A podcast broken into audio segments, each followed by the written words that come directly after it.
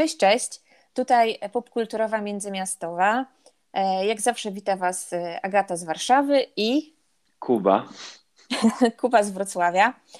E, dzisiaj postaramy się, żeby było krótko i na temat, bo w naszym temacie głównym będziemy opowiadać o filmach krótkometrażowych.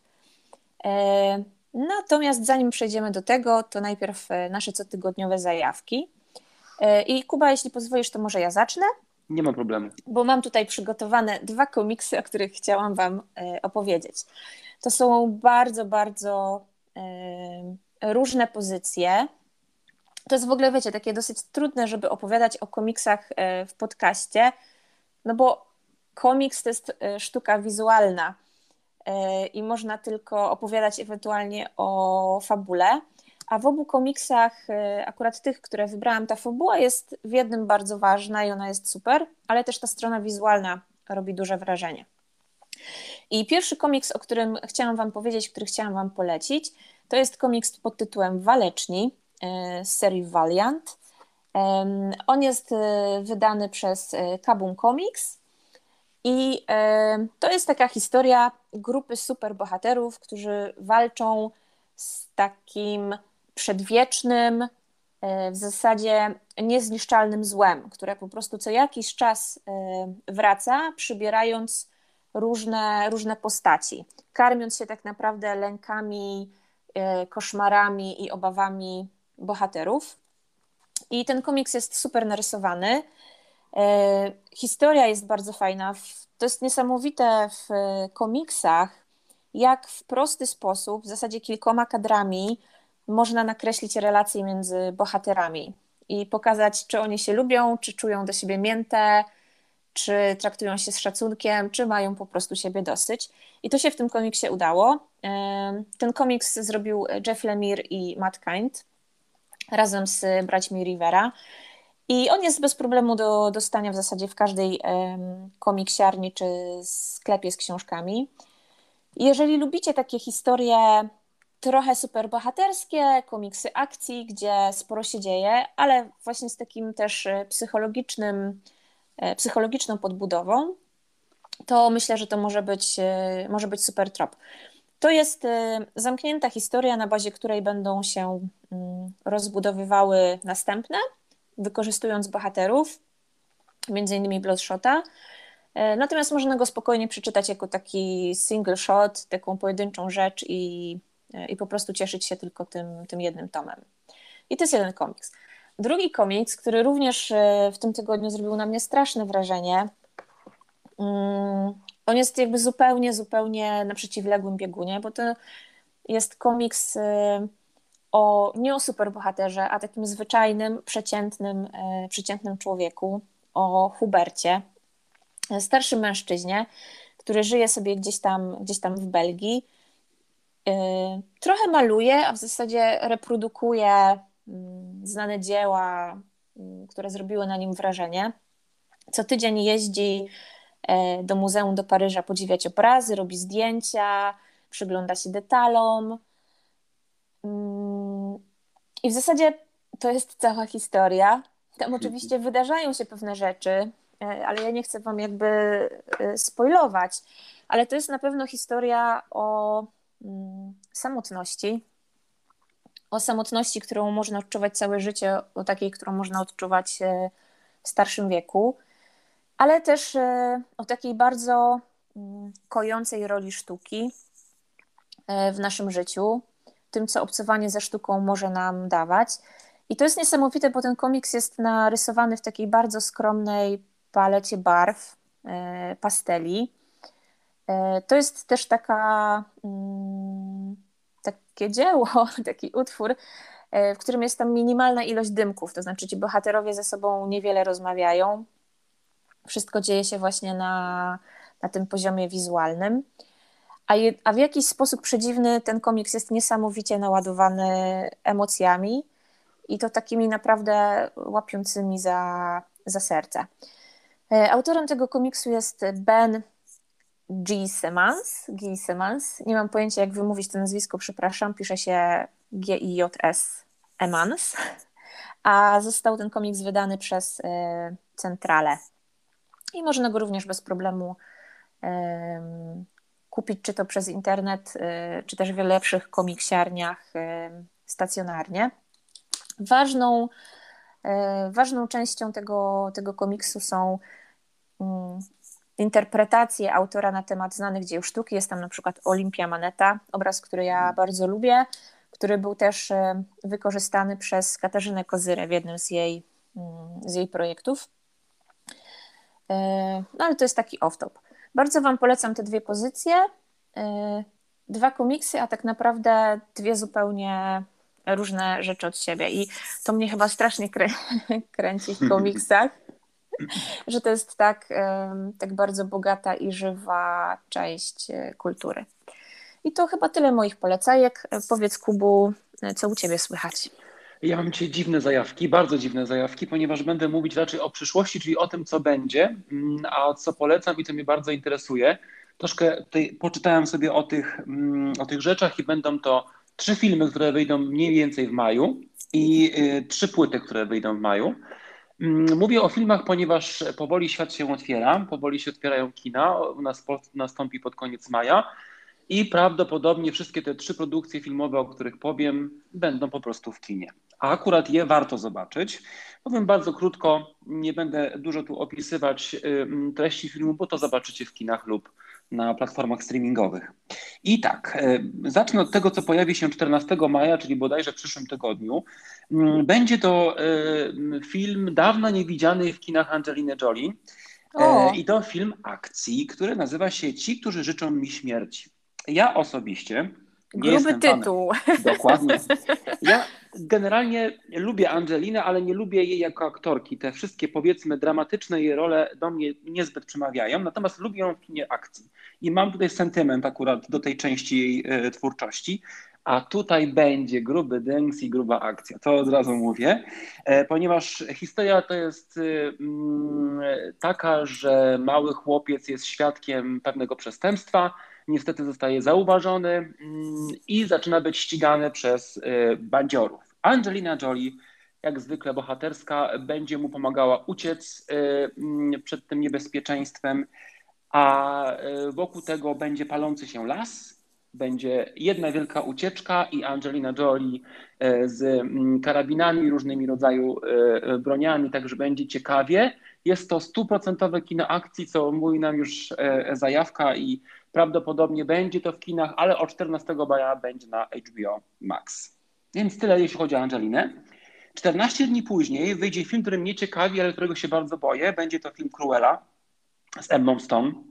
E, historia znana, każdy zna e, 101 Dalmatyńczyków, czy 1001, nie pamiętam dokładnie. E, natomiast no, ta postać tutaj wraca. Emma Stone e, będzie Cruellą, będą pieski.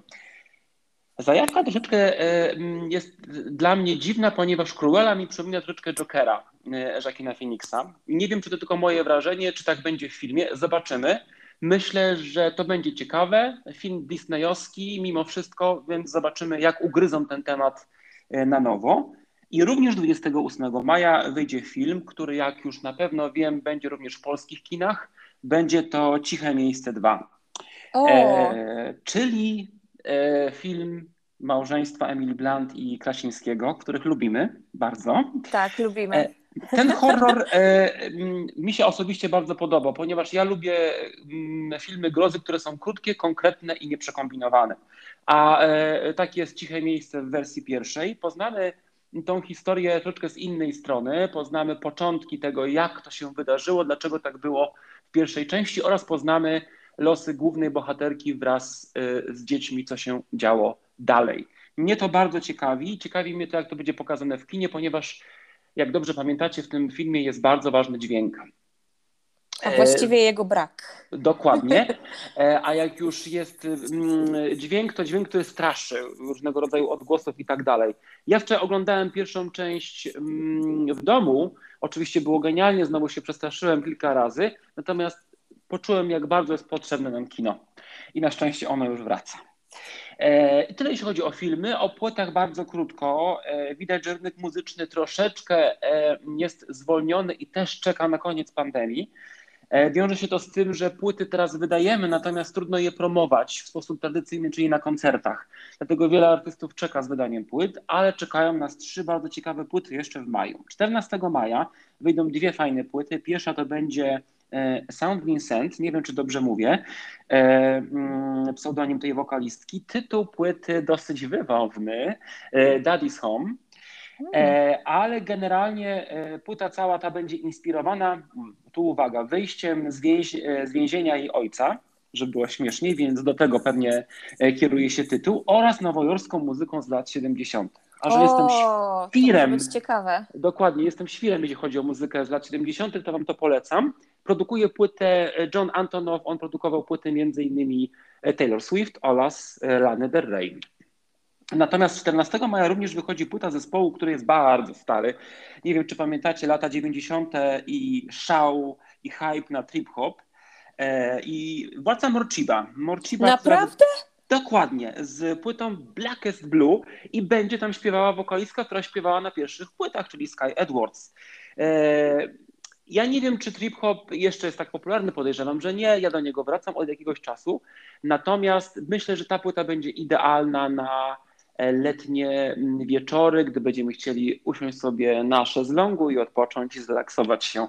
Więc yy, słyszałem już dwa single, które wyszły z tej płyty. Wydaje mi się, że będzie dobrze. Ostatnia płyta wyjdzie 28, 28 maja. To też stary bywalec, tak naprawdę. Mobi połączył się z Deutsche Grammophon, wytwórnią, która wydaje niesamowite płyty z muzyką klasyczną i Mobi postanowił e, wydać symfoniczne i akustyczne wersje swoich utworów e, wraz z gośćmi. Generalnie częściej tam śpiewają goście e, jego utwory niż on sam, natomiast brzmią one dosyć ciekawe, ciekawie. Ja już słyszałem Porcelain, mój ulubiony utwór. Polecam. To jest zupełnie zupełnie inne odkrycie jego muzyki. Na pewno każdy kojarzy Mobiego, jeśli nawet nie z jego płyt, to ze ścieżek dźwiękowych, bo on jest stałym etatowcem, jeśli chodzi o ścieżki dźwiękowe do różnych filmów. Tyle jeśli chodzi o to, jeśli chodzi o maj. Mm, nie wiem, czy dużo zdradzę, ale prawdopodobnie za tydzień będziemy z Agatą chyba mieli ostatni odcinek serii. Prawdopodobnie. On, mhm. będzie, on będzie dosyć ciekawy, będzie podwójnym wyzwaniem, ale nie będę nic zdradzał. Będzie ciekawie, tylko Wam tyle powiem. Myślę, że wówczas za tydzień przygotuję może tak, po jednym filmie i po jednej płycie, która będzie taką must have, jeśli chodzi o wakacje. E, ponieważ to jest sezon ogórkowy, ale może on być dosyć specyficzny, ponieważ no, świat się budzi, więc zobaczymy, jak zareagują dystrybutorzy oraz e, artyści. Czy to będzie senne lato, czy wręcz przeciwnie? Czy to będzie lato pełne atrakcji? I tyle z mojej strony. Ja myślę, że to może być takie mm, trwające dwa czy trzy miesiące y, święto przetrwania, o, święto tak lasu, niekończący się festiwal bo, bo myślę, że wszyscy jakoś tam e, trochę na to czekają. Ja też trochę czekam, trochę się boję. E, ale pomyślałam sobie, jak opowiadałeś e, o tych płytach, że może to jest jakiś taki mm, efekt też pandemii, że artyści, którzy nagle zaczęli mieć jakieś takie ograniczone możliwości działania, jeśli właśnie chodzi mhm. o koncertowanie, spotykanie się z fanami, nawiązywanie współprac również, bo pewnie e, część jednak e, jakoś tam się izolowała, jak wszyscy, e, zaczęli szukać właśnie inspiracji trochę gdzie indziej, mhm. otwierać się na jakieś nowe brzmienia, może właśnie wracać też do, do rzeczy, które, które robili kiedyś. I to mnie też bardzo ciekawi, co tam, co tam się pojawi, więc czekam z niecierpliwością na to wszystko. Na pewno będę słuchać tych wszystkich pozycji. Ten świat myśl... będzie ciekawy teraz. Ogólnie, masz rację tutaj. To będzie ciekawe w ogóle, jak świat się obudzi i co nam da tak naprawdę. Tak. To będziemy obserwować, będziemy komentować. Dokładnie. będziemy uczestniczyć yy, zapewne w jakiś tam sposób. Yy, myślę, że yy, możemy przejść do naszego tematu głównego, y, którym są filmy krótkometrażowe. I ja chciałabym uprzedzić, że to też będzie raczej taka sekcja poleceń, po prostu ciekawych mhm. filmów krótkometrażowych, bo myślę, że sam temat tych filmów jest tak wielki jak kinematografia w ogóle i nie jesteśmy w stanie mm, rzetelnie, y, w takiej skondensowanej formie, na jaką się nastawiamy w naszych podcastach, opowiedzieć o tym zjawisku. Więc y, raczej będzie to nasza subiektywna perspektywa i nasze po prostu obie, osobiste doświadczenia z y, filmami krótkometrażowymi. I myślę, że może ja zacznę. O, jak najbardziej, oddaję Ci pole do podpisu. Są trzy filmy, o których chciałabym Wam opowiedzieć. I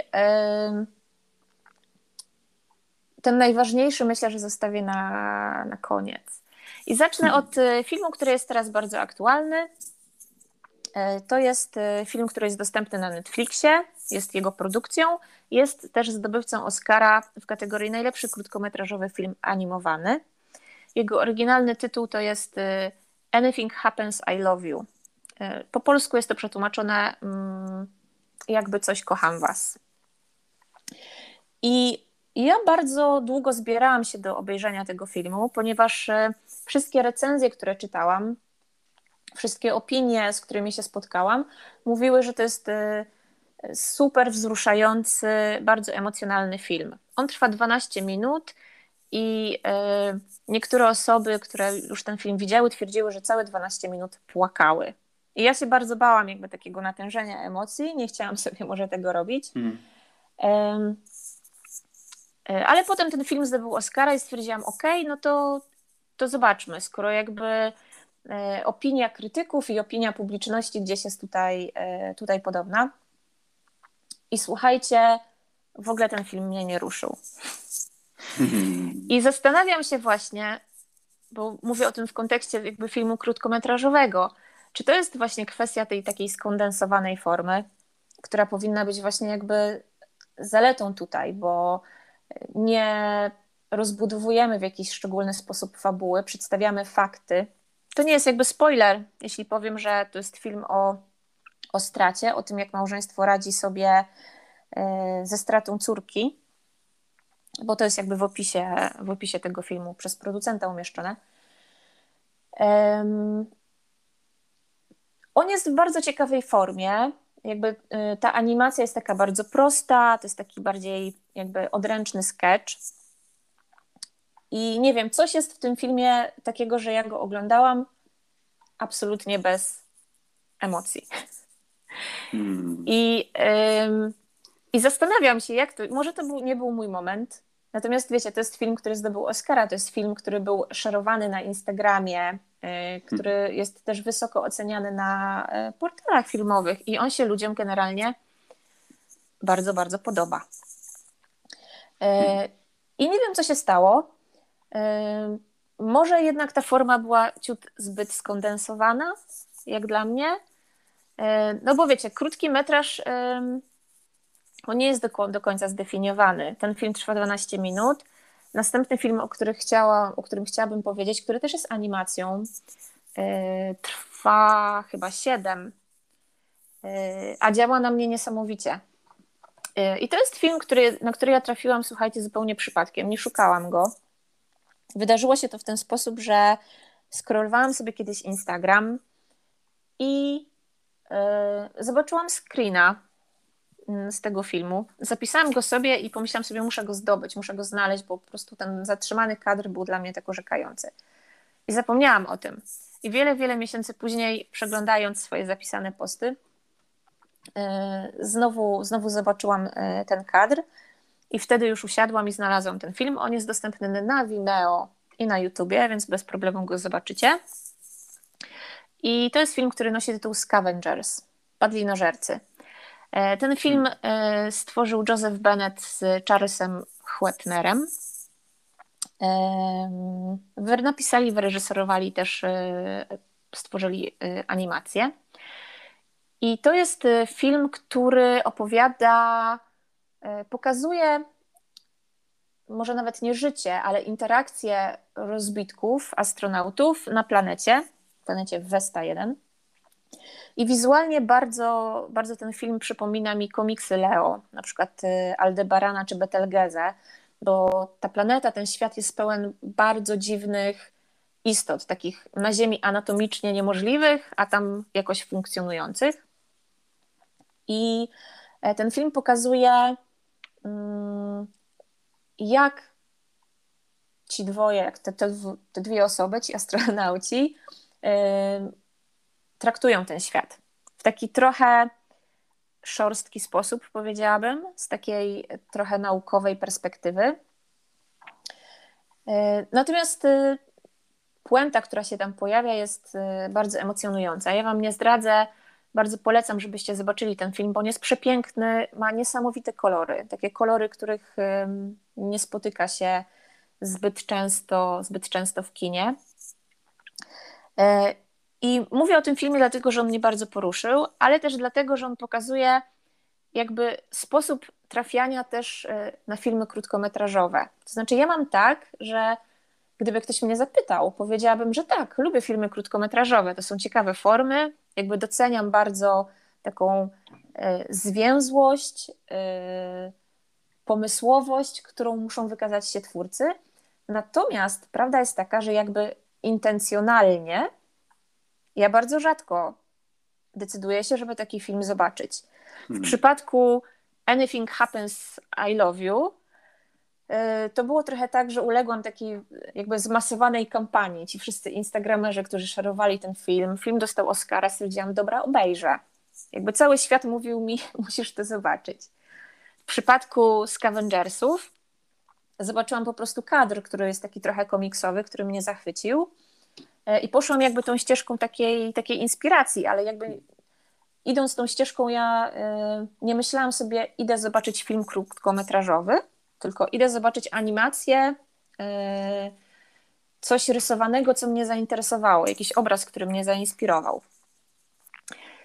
I i to trochę pokazuje sposób, w jaki ja konsumuję te filmy krótkometrażowe. To znaczy, one mi się tak po prostu przytrafiają.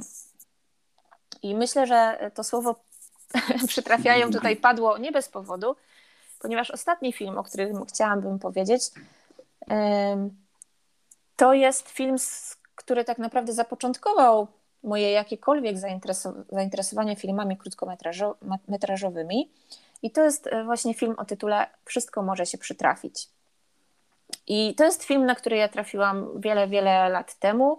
Chyba oglądałam go w ośrodku postaw twórczych we Wrocławiu przy okazji jakichś wykładów czy, czy wyjazdów. I potem kupiłam go sobie sama mm, w antologii Marcela Łozińskiego, bo on jest e, jakby twórcą tego, tego filmu. I e, jak właśnie antologie to jest też taki sposób, z którym ja najczęściej miałam do czynienia, jeśli chodzi o mm, doświadczenie filmów krótkometrażowych, bo albo e, kupowałam sobie właśnie takie zbiorcze wydania krótkometrażówek, albo na przykład przy okazji festiwalu Nowe Horyzonty chodziłam na bloki poświęcone filmom krótkometrażowym, dokumentom czy, mm, czy fabułom. Więc zawsze widziałam je w kontekście kilku tak naprawdę podobnie jest e, teraz ze streamingami, taką antologią, którą ja absolutnie uwielbiam. E, to jest taka Netflixowa produkcja Miłość, Śmierć i Roboty. Mhm. To są filmy animowane, które w różny sposób opowiadają o, mm, o przyszłości. Uważam, że to jest jakby e, doskonała rzecz. Jeśli nie oglądaliście, to, to koniecznie zobaczcie. Ale dobra, bo zrobiłam off topic. Wszystko może się przytrafić.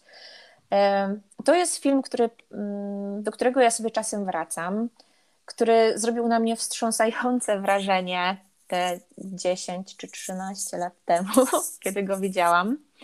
E, I robi ciągle. E, ja przeczytam Wam może, co o tym filmie e, zostało napisane w książeczce dołączonej do tej antologii Marcela Łozińskiego, bo wydaje mi się, że to idealnie podsumowuje Mm, o czym ten film jest. I jest tu napisane tak. E, w rajskim parku na ławkach odpoczywają starsi ludzie, znajdujący się już jedną nogą poza życiem. Podbiega, podbiega do nich bystry, sześcioletni chłopiec i zadaje niedyskretne pytania. Jak ci się żyje? Czy jesteś smutny, samotny? Ile lat może mieć człowiek? Dziecko dostaje od starszych lekcję życia, pozbawiającą złudzeń, sam z kolei poczuwa się do tego, żeby ich pocieszyć. Ten chłopiec w jakimś sensie reprezentuje reżysera. Zdobywa się na to, o czym marzy dokumentalista. Móc podejść do każdego nieznajomego człowieka, nie naruszając jego suwerenności, posiedzieć z nim na ławce, poświęcić mu chwilę bezinteresownej uwagi, coś od niego uzyskać i coś mu ofiarować. Właśnie, ja nie powiedziałam chyba tego wcześniej, to jest y, film dokumentalny. Marcel Łoziński jest y, reżyserem, dokumentalistą. E, ten film trwa 39 minut. E, również nie jest to, nie jest to bardzo długa forma. Natomiast w tych 39 minutach zawiera się tak olbrzymi ładunek emocjonalny i tak olbrzymia mądrość mm, i jednocześnie tak olbrzymie e, pocieszenie, którego ja absolutnie nie znalazłam w tym 12-minutowym nagrodzonym Oscarem filmie na Netflixie. Tym chłopcem, który podchodzi do, do starszych ludzi, starszych osób w parku jest syn Marcela Łodzińskiego e, i po wielu, po wielu latach powstała jakby kontynuacja mm, tego filmu. Ona już nie jest moim zdaniem e, tak dobra, natomiast jeżeli kogoś e, wszystko może się przytrafić, zainteresuje, to na pewno warto to zobaczyć. I to jest taki super ważny film w moim życiu. I to jest też taki film, który dla mnie trochę ustanawia to, czym jest film krótkometrażowy. Znaczy, film krótkometrażowy dla mnie w mojej definicji jest jakąś esencją. I oczywiście są filmy pełnometrażowe, o których możemy powiedzieć, że są takie gęste, samogęste, same prawdziwe emocje nawet nie akcja, tylko po prostu taka prawda. Nie ma tam żadnych ściem. Mm. Ale wydaje mi się, że, że jest jakaś wielka sztuka w tym, żeby, zwłaszcza w dokumencie, kiedy nie można pójść na jakieś skróty, użyć e, czegoś takiego bardzo abstrakcyjnego czy metaforycznego, co pojawia się w obu tych filmach animowanych, o których e, opowiadałam wcześniej, że, że to jest faktycznie wyjątkową sztuką, żeby tak e, trzymać się tej formy i wiedzieć, e, co się chce powiedzieć. Oczywiście to nie jest tak, że to są e, jakby moje jedyne sposoby na um, trafianie czy oglądanie um, filmów krótkometrażowych, e, ale w jakiś dziwny sposób najczęstsze. I zastanawiam się, czy to jest tak, że ta sztuka jest jakby tak szeroko niedoceniana, czy po prostu mnie to w jakiś sposób mm, ominęło. E, że nie jest to jakby film krótkometrażowy, nie jest gdzieś tam moim pierwszym, pierwszym wyborem na, mm, wiecie, doświadczenie czegoś, czy poznanie czegoś. A mm, no, przykład Marcela Łozińskiego, czy tego um, filmu, który, na, którego, na który trafiłam e, dzięki Instagramowi, pokazuje, że jednak naprawdę warto. To zostawiam do zastanowienia. E, a powiedz, Kuba, e, jakby jak jest z tobą? Czy masz nie wiem, podobnie do mnie? Czy, czy w ogóle interesuje cię ta forma, czy, czy nie? Ze mną jest problem, to już od razu mówię. Ze mną e, jest problem. Ze mną jest problem, ponieważ powiem szczerze, mieliśmy z Agatą jeden temat podcastu, z którego zrezygnowaliśmy. Był to temat związany z polityką, E, I ja bardzo długo miałem również e, podobnie z dzisiejszym tematem, jeśli chodzi o filmy krótkometrażowe. Dlaczego tak jest? Ponieważ powiem otwarcie, ja ich nie lubię. E, dlaczego nie lubię? Ponieważ dla mnie każda historia, ja wiem, że to jest dziwne, ale każda historia potrzebuje czasu i oddechu. Dla mnie w krótkich metrażach tego nie ma. Bez względu na to, czy jest to animacja, czy jest to film fabularny, aktorski mam z tym problem, od zawsze miałem z tym problem. Y, ja mam wrażenie bardzo często, że gdy oglądam film krótkometrażowy, tracę czas. O dziwo. A jest to przecież krótka forma. Więc taki, lekki, taki lekki paradoks y, y, w całej tej sytuacji. Jednakże potraktowałem ten temat jako wyzwanie. Obejrzałem jeden film krótkometrażowy, który mnie od dawna ciekawił, ale go nie obejrzałem, ponieważ nie lubię tej formy.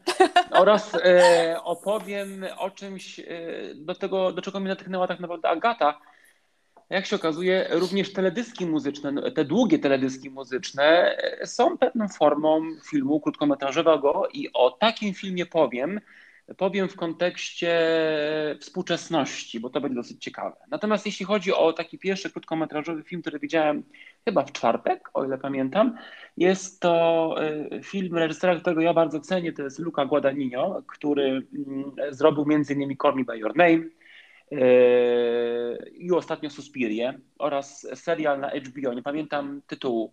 Pamiętasz, Dodatko? E, o Jezu, oglądałam. Um... Tacy jacy jesteśmy chyba. Tak, tacy jesteśmy. Dokładnie. Mhm. Bardzo lubię jego estetykę i on zrobił film z Julian Moore, który się nazywa Stagering Girl. E, film ten jest dostępny na Mubi. I to jednocześnie była e, mój pierwszy kontakt z tą platformą. Polecam, tam jest mnóstwo ciekawego, alternatywnego kina. E, obejrzałem ten krótki metraż i powiem tak. Nie polubiłem krótkich metraży. Nie udało się, mimo że jest to mój ulubiony reżyser, aczkolwiek doceniam całą formę. Powiem tylko po krótko. Ten film jest bardziej dla mnie pokazem mody, ponieważ Luca Guadagnino połączył się tutaj z Valentino. O. I generalnie wszyscy mm, bohaterowie, ale głównie Julian Moore, e, widzimy e, tych bohaterów w niesamowitych e, strojach i ubraniach. Naprawdę, to co tam się dzieje jest niesamowite. Sama historia jest bardzo prosta. Widzimy pisarkę, która tworzy swoje nowe dzieło, ma ewidentnie mm, z tym problem, e, a jednocześnie musi się jakby zmierzyć ze swoją matką, która jest malarką. E, I widzimy taki, taką, taki bezpośredni kontakt e, tej pisarki właśnie z matką w chwili, gdy ta matka jakby traci kontakt z rzeczywistością, a jednocześnie widzimy główną bohaterkę, która ma problemy z, z napisaniem swojej nowej książki. I to jest generalnie cały temat. Natomiast Julian Moore mm, plus to, jak się porusza i jak jest ubrana, to jest to niesamowite. Jeśli ktoś chce obejrzeć jeden wielki 37-minutowy pokaz mody, bo nie tylko Julian Moore jest tam pięknie ubrana, to jak najbardziej ten dokument, e, nie dokument, tylko ten krótki metraż polecam. Czy mi się to podobało? Hmm. Nie wiem. Dałem w ocenie na Filmwebie 7 na 10. Czy kiedykolwiek do tego wrócę? Nie. Gdybym ja był e, Lukiem Guadagnino, może tu jestem, idę na wyrost, ja bym to zrobił zupełnie inaczej.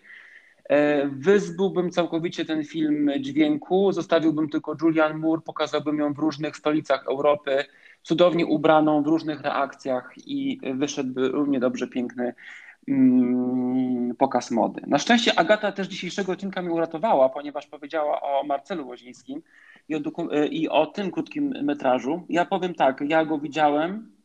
E, całe te 30 minut, gdy widziałem e, krótki metraż Marcela, to płakałem. Dla mnie to jest bardzo wzruszające, wzruszające 30 minut. Ja generalnie chyba mam mm, wielki problem i moje emocje wręcz dygoczą, gdy mm, w filmie pełnometrażowym lub krótkometrażowym mamy jako bohaterów starszych ludzi. E, I wydaje mi się, że dlatego tak na mnie Łoziński podziałał. No ale dobrze, to tyle, jeśli chodzi o moje łzy. Nie będę wam tutaj mówić, kiedy płaczę, bo ja tego bardzo nie lubię. E, natomiast e, jeśli chodzi o muzykę, to mm, myślałem bardzo długo o jakim powiedzieć teledysku.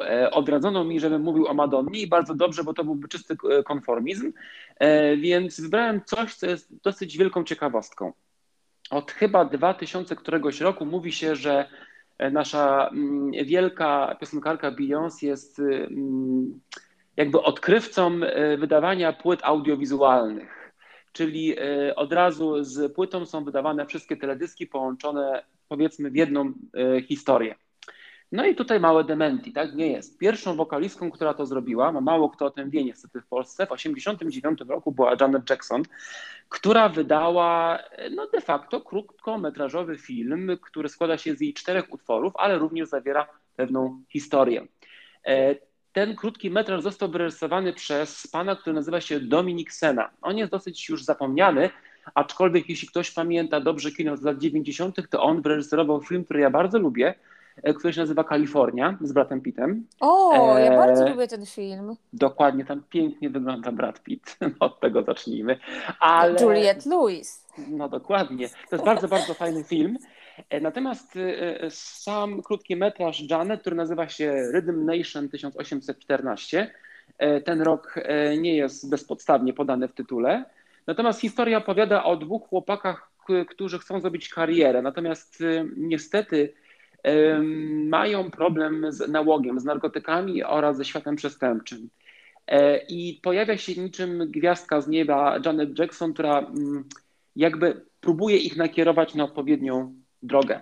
E, sam krótki metraż, który zawiera cztery utwory z płyty Rhythm Nation, e, jest czarno-biały, jest bardzo industrialny, bardzo oszczędny, ale chyba jego najważniejszą częścią, która mnie rozpiernicza, że tak powiem, do dzisiaj, jest ostatni utwór tytułowy Rhythm Nation. Dlaczego?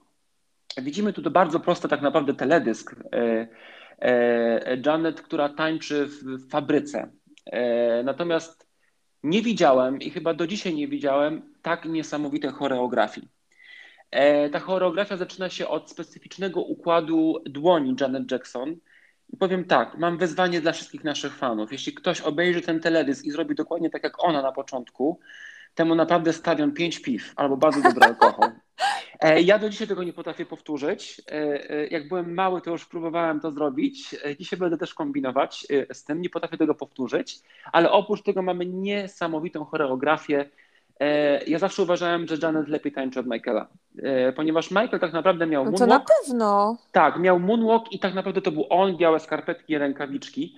Tutaj widzimy większą kombinację i to, co mi się najbardziej podoba u Janet, to to, że ona mm, nie ma w sobie mm, takiej powiedzmy zawziętości. Ona nie jest zapatrzona na siebie w teledyskach, e, tylko troszeczkę bardziej jest skupiona na tym, co się dzieje. I cudownie współgra z resztą e, e, tancerzy, czego de facto u Michaela nie ma, bo tam jest tylko Michael, król i to wszystko. Natomiast Janet tańczy z innymi i tańczy świetnie. I powiem tak, konkludując, jeśli chodzi o krótki metraż. Jeśli chodzi o krótki metraż, który jest powiązaniem teledysków, który jest teledyskiem muzycznym bardzo długim, to mówię tak. E, I generalnie też tak samo mam z filmem muzycznym jako tako. To mi się bardzo podoba. Być może się muszę jeszcze doedukować w tej kwestii, być może przede mną jeszcze wiele wyzwań, być może nie trafiłem na e, dobre krótkie metraże.